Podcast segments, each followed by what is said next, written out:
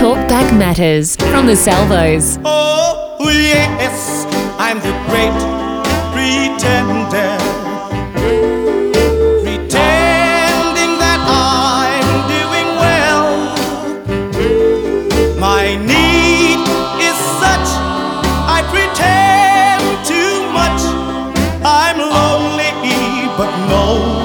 one can tell. Ever been ripped off by a rogue tradesperson, a cowboy as some people call them?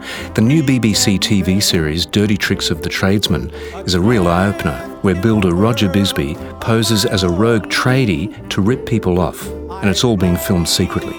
Roger had a chat with me about it on the phone. Yeah, the program is really um, a little bit of what they call infotainment, which is a bit of information and a bit of entertainment. The idea is that people set their friends and family up and that I'm playing the cowboy, and uh, I come into the house and try and rip them off for as much money as I possibly can.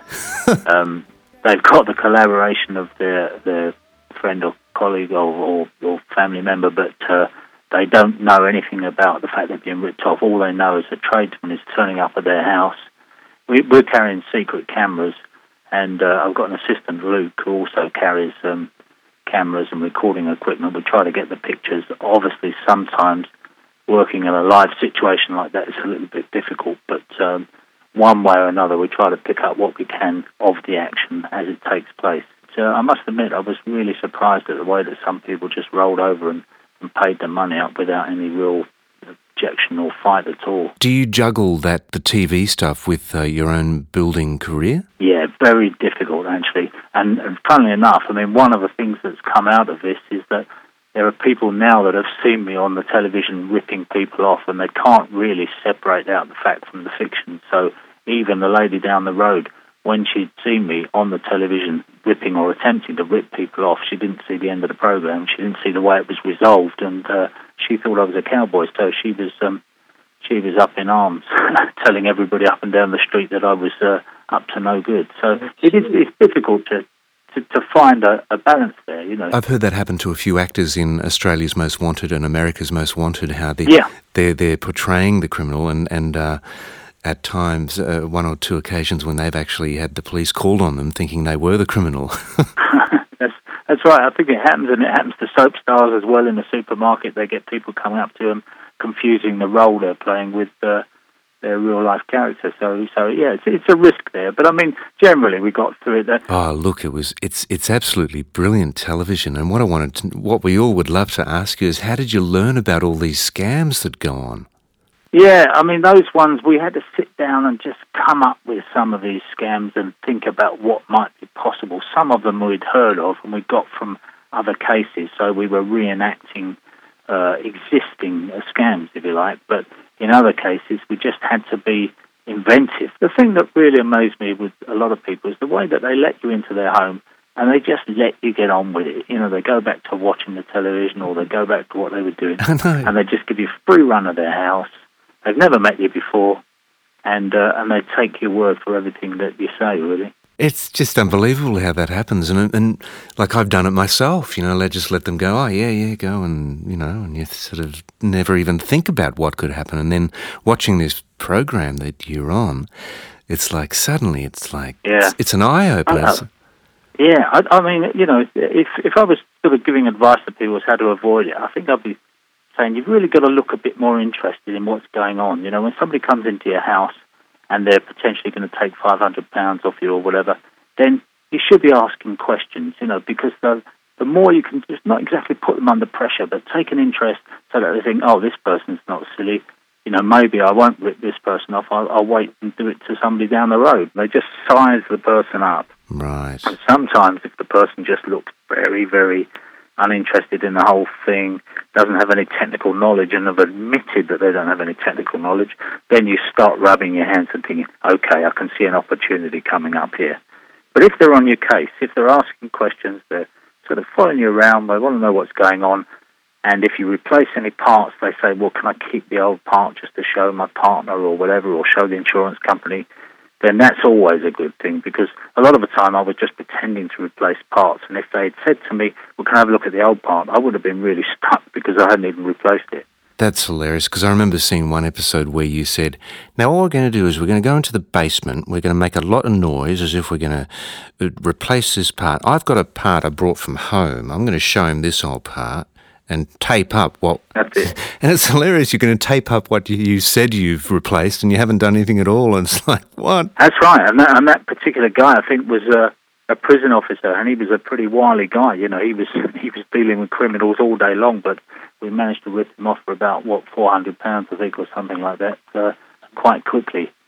And he wasn't happy. I could see he wasn't happy when we were doing it. You know, he was. You could see him sort of just going through. He looked like he was unwell, really, but. Uh, coughed up. He didn't. He didn't actually object.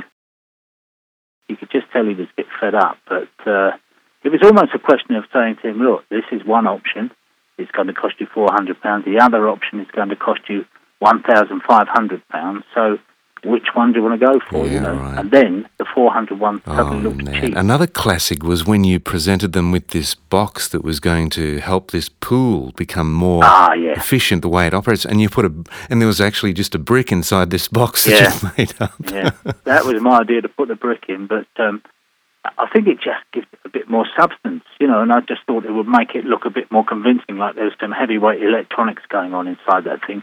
But the lady, once again, she didn't even really ask. She didn't check the box. She didn't look at the, you know, what was going on. She did. The, the interesting thing there would, I think, have been for her to say, "Can I keep the instruction booklet?" You know, Yeah. because obviously, if it's a booklet, there must be a guarantee with it and all the rest of it. And I would have had real serious problems giving her an instruction booklet for a plastic box with a brick in it, and uh, she would have really had me on the hop. And but she didn't. She didn't ask to see anything. You know, I mean, if somebody comes and charges you that kind of money and leaves a part in your home, you want to say, well, what's the warranty on it?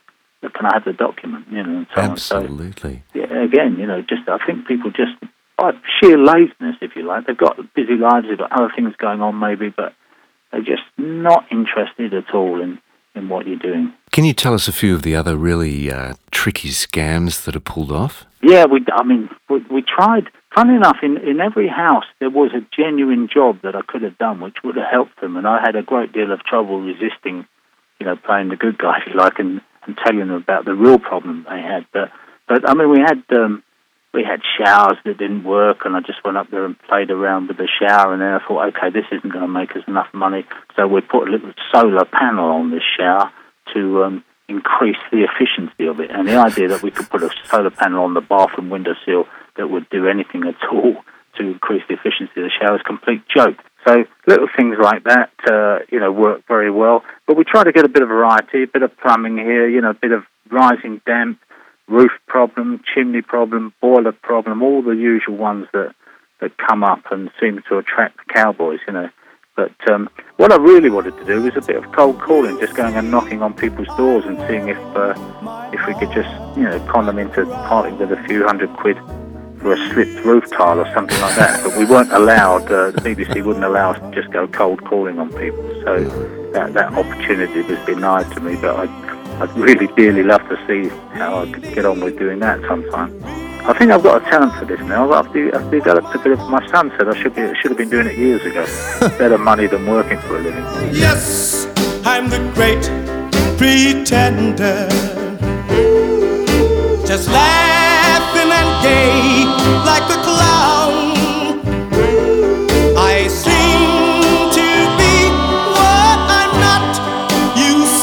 Roger Bisby from the BBC's Dirty Tricks of the Tradesman.